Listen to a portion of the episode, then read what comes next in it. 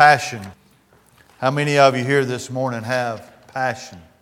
Let me say that again. How many of you here this morning have a passion? Raise your hand. All right, the rest of you didn't raise your hand. You're, you're not being truthful this morning because each and every person that is sitting here this morning, every person in this world that's ever been born has a passion.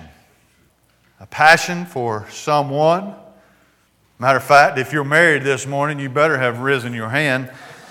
Uh, men, if you have any sense whatsoever, uh, that especially if your spouse is sitting beside you, that you have a passion. If nothing else, you have a passion for your spouse. But every one of us have a passion.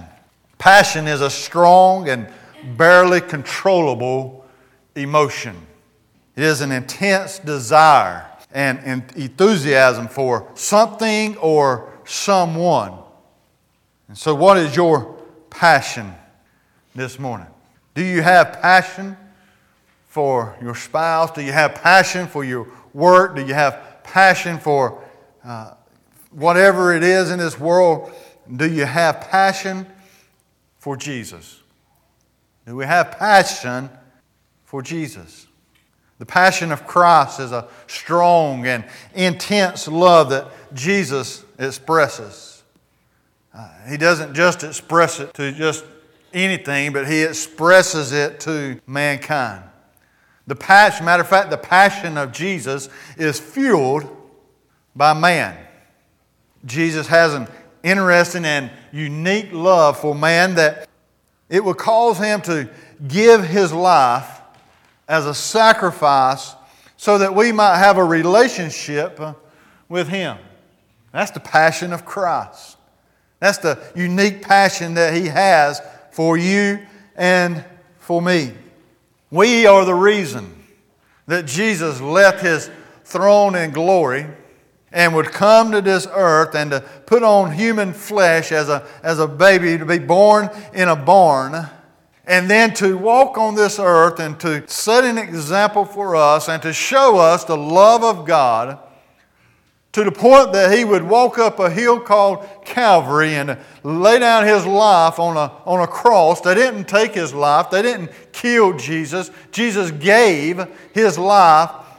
That's the passion that he had, that he would give his life and suffer and die on a cross, taking the wrath of God for the sin of man.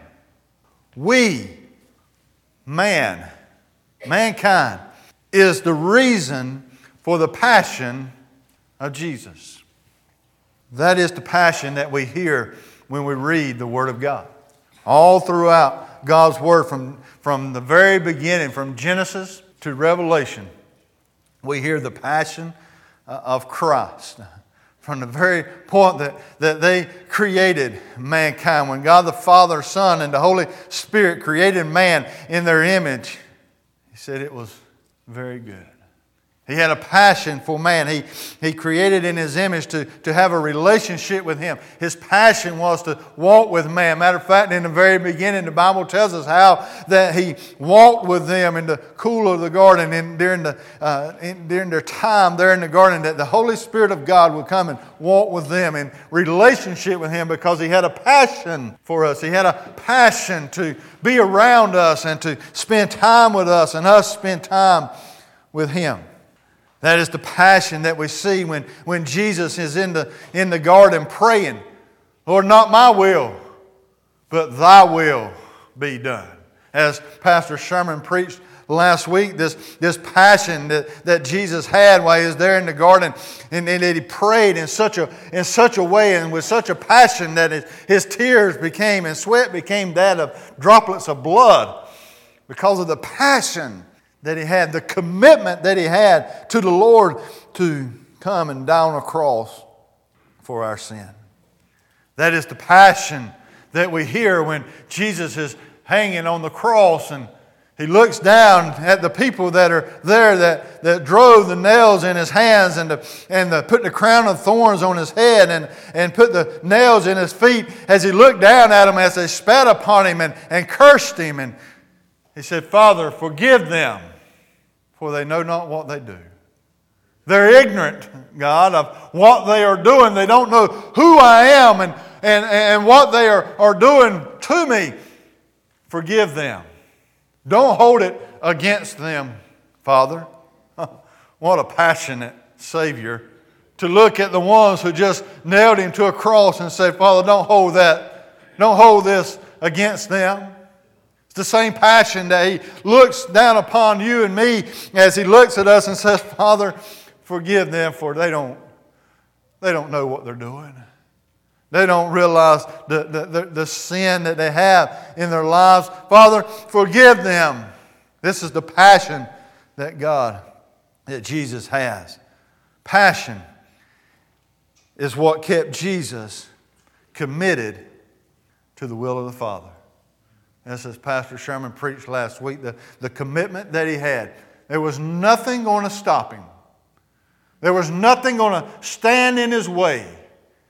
There was nothing going to interfere with his purpose and his plan. He was committed, and it was that passion that drove him to the cross.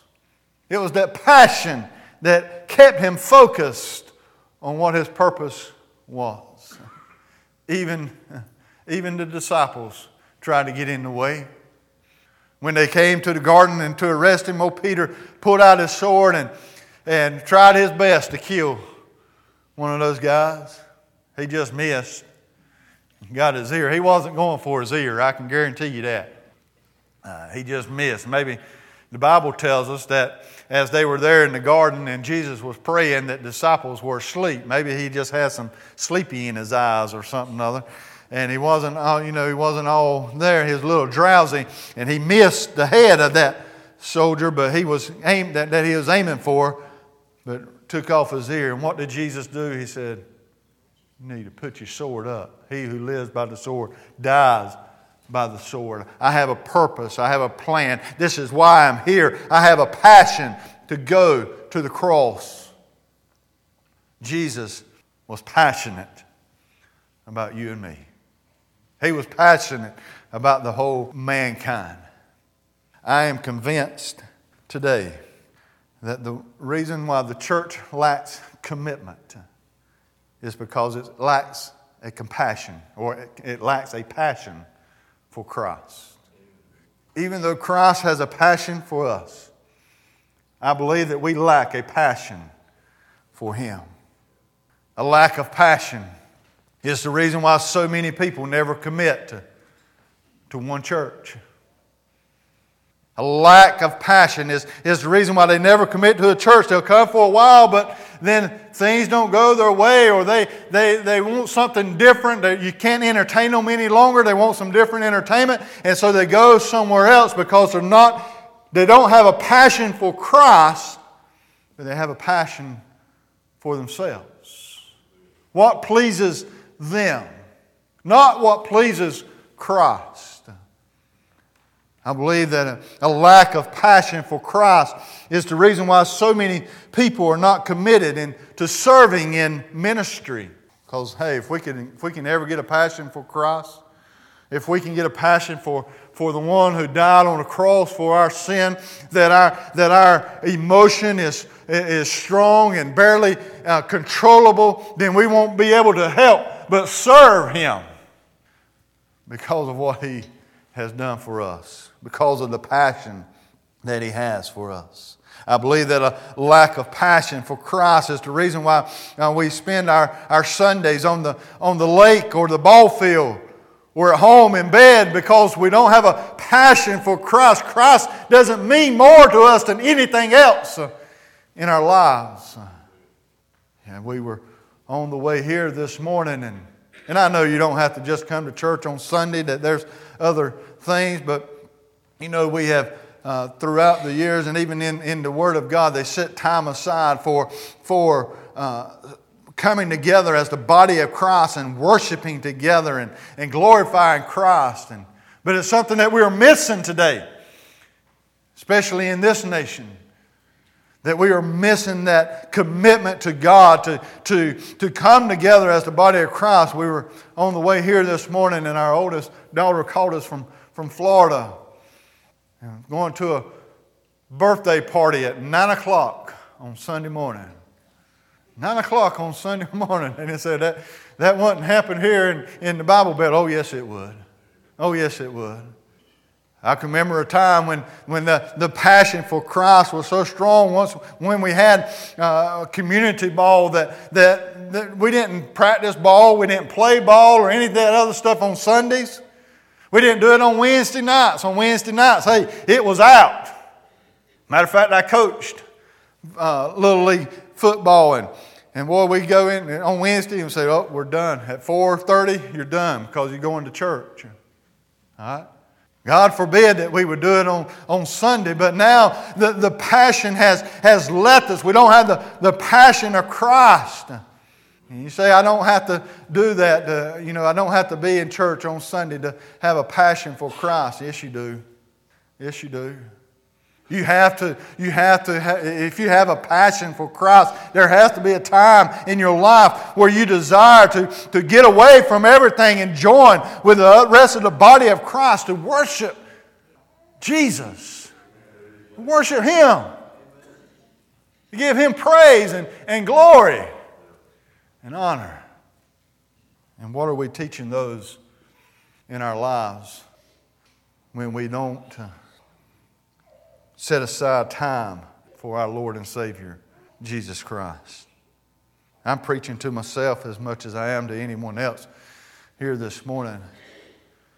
But a lack of passion for Christ is the reason why there's still billions of people that have not heard the gospel. You read the Word of God, guess what? They didn't have nice fancy cars.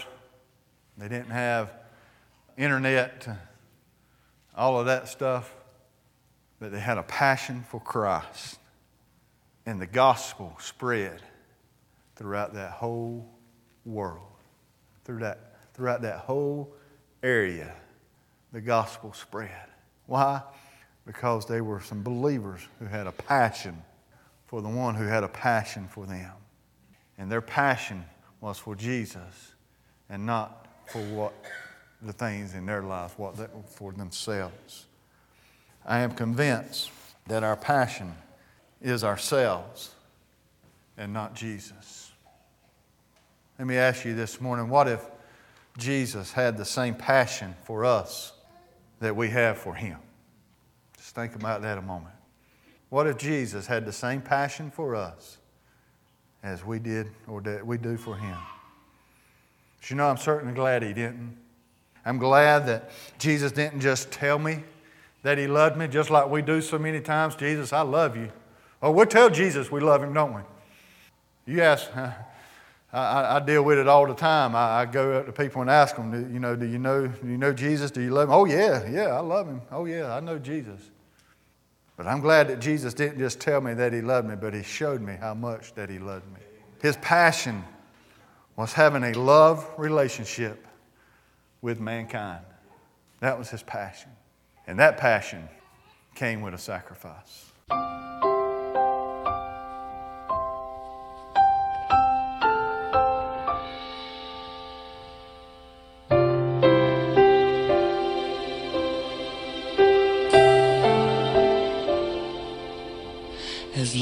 Children, we would dream of Christmas morn, of all the gifts and toys we knew we'd find, but we never realized a baby born one blessed night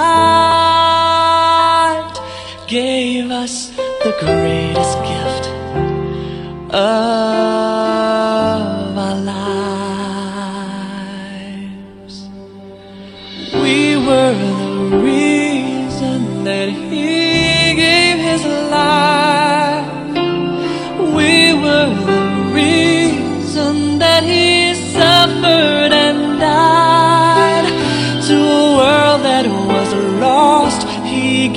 all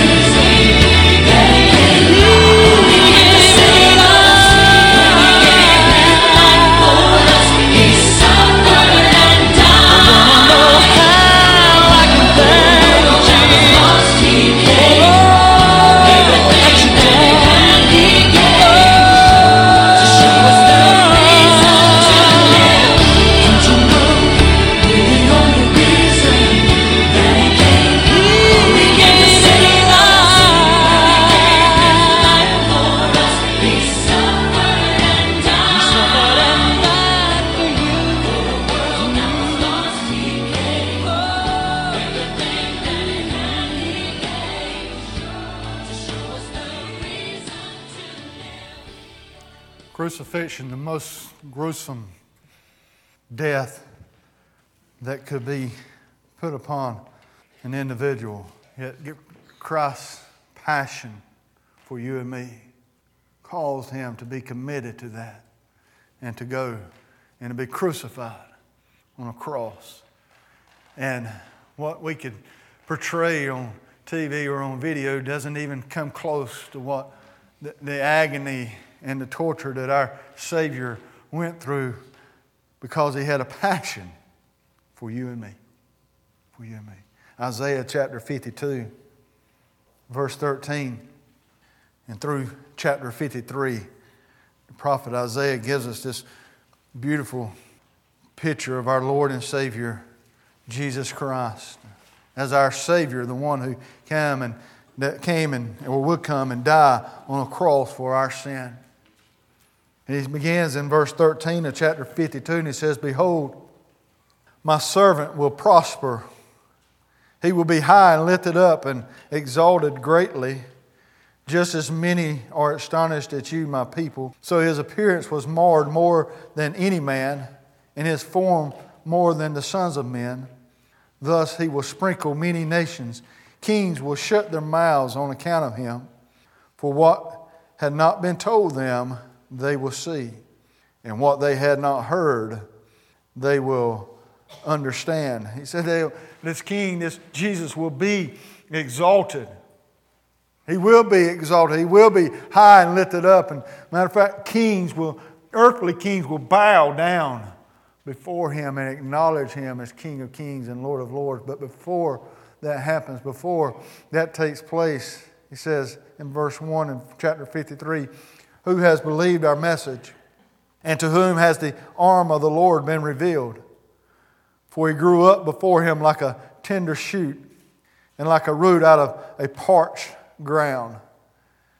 He has no stately form or majesty that we should look upon him, nor appearance that we should be attracted to him.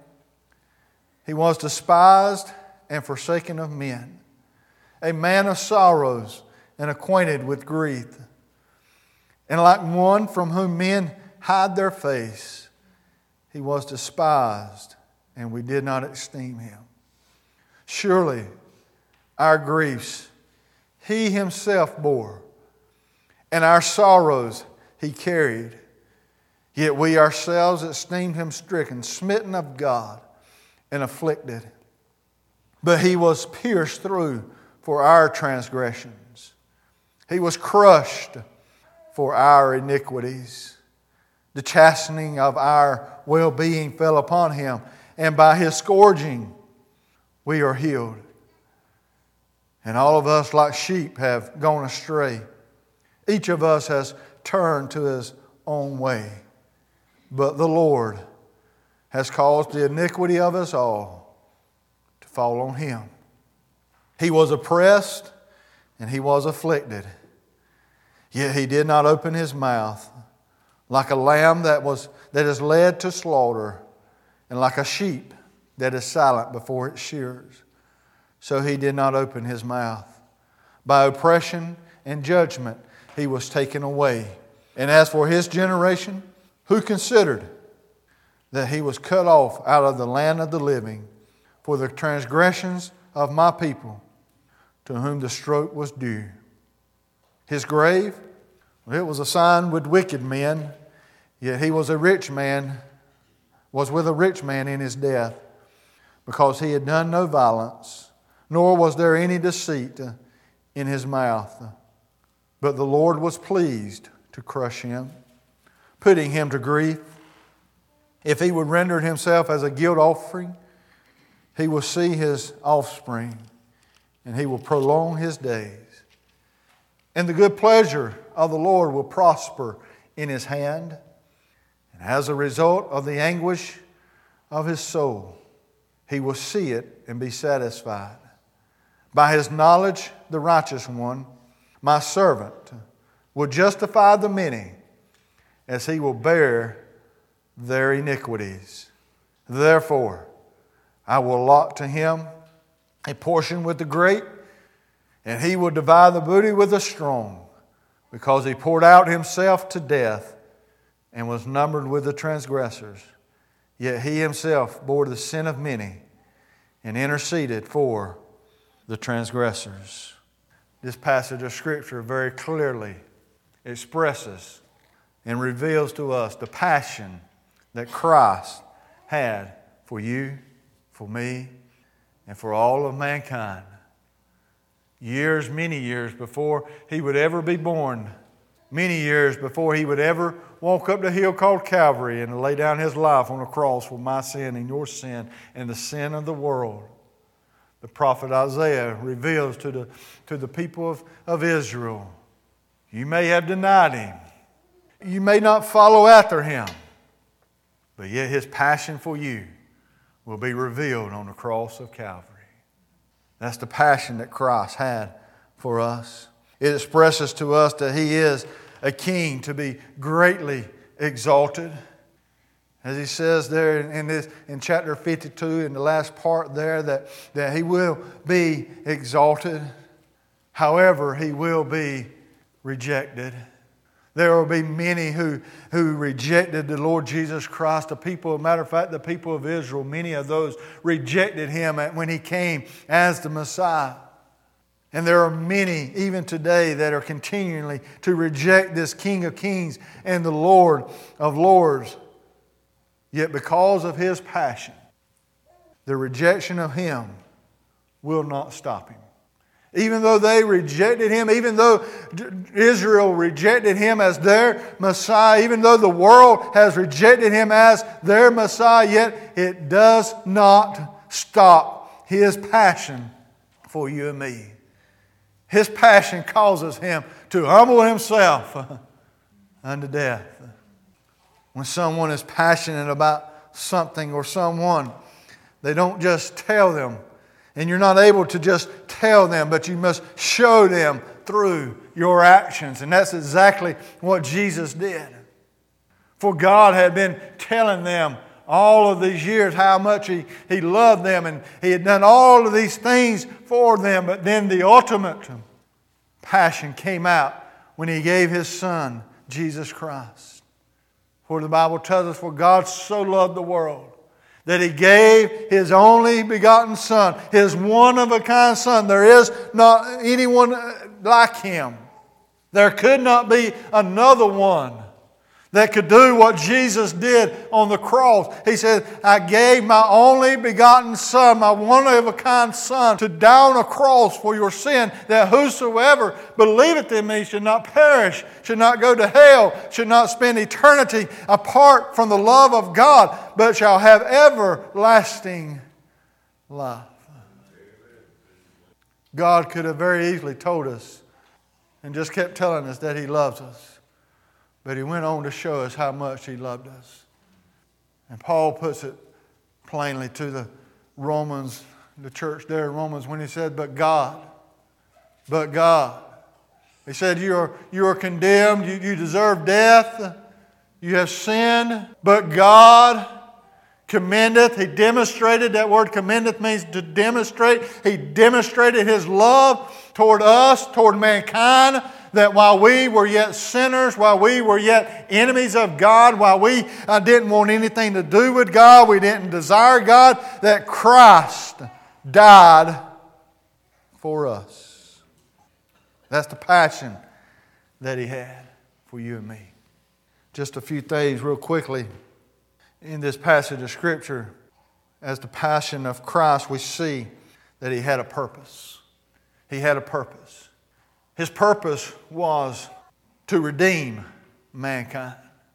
His purpose was to take upon himself the, the wrath of God so that, that you and me and all of mankind could have a relationship with God. Because, see, God, God can't have anything to do with, with sin. He can't he don't look upon sin. There is no sin in heaven. There is no sin in God. The Bible's very clear in that, that, that Jesus was a, a man just like you and me, yet was without sin. It was because he was without sin that he could be the, the sacrificial lamb of God that would take away the sin of the world. And because of our sin, because of the sin of man, there needed to be a sacrifice. And, and God provided the sacrifice through, through Jesus Christ. And His purpose was to take on the wrath of God. I believe with all my heart. That's the reason why, as Jesus hung on the cross of Calvary, and, and, the, and the sin of man came upon his shoulder, that it became black because God had to turn away from his son. And Jesus cried out, My God, my God. For the very first time, My God, my God, why hast thou forsaken me? Why? Because it wasn't because he wasn't still his son. It wasn't because he, he wasn't God. It was because he had the sin of man on his shoulders. And that was his purpose. His purpose was to, verse 12 says, Yet he bore the sin of many and interceded for the transgressors. Who is that? That's you, that's me. That's mankind. That's who it is. He had a purpose. But not only do we see that in, in, in his passion, but we also see that uh, his provision. That he, he provides a way. He provided a way for you and, and for me.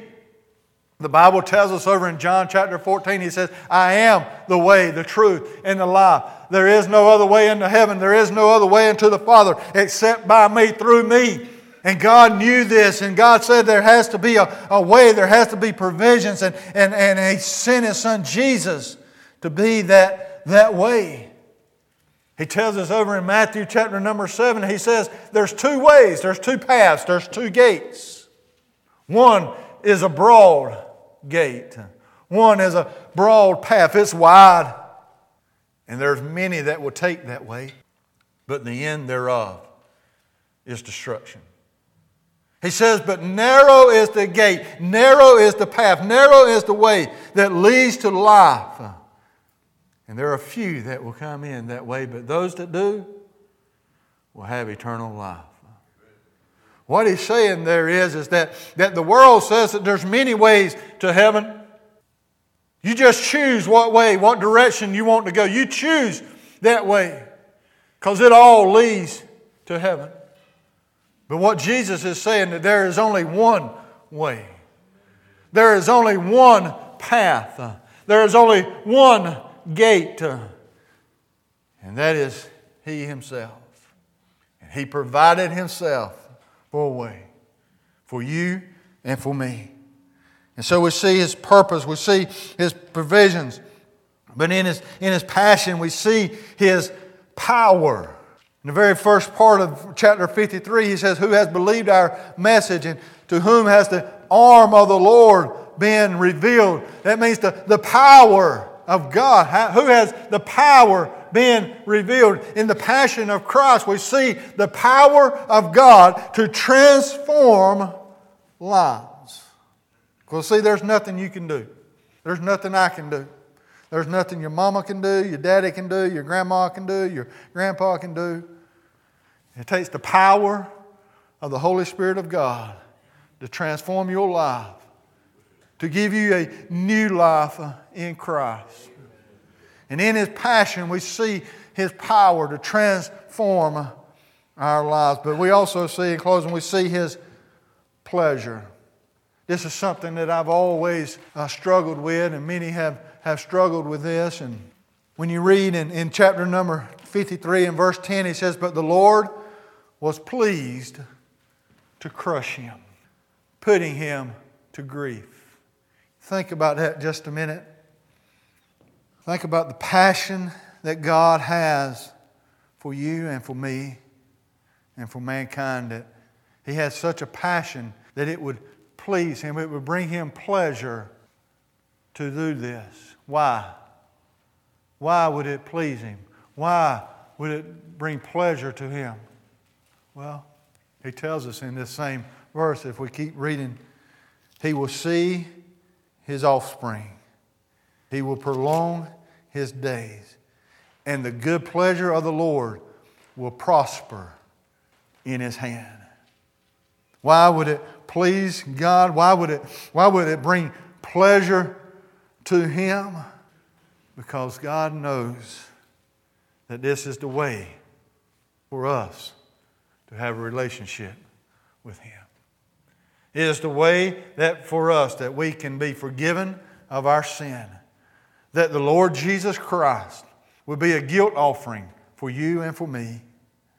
And because he was willing to be that guilt offering, he was committed with passion to be that guilt offering for you and for me and to take upon our sin that we could have eternal life and relationship with our God in heaven for all eternity.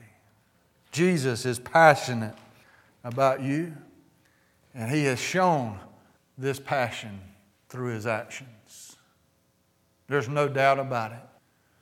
There's no doubt in my heart, there's no doubt in my mind as I read the Word of God that Jesus is passionate about me.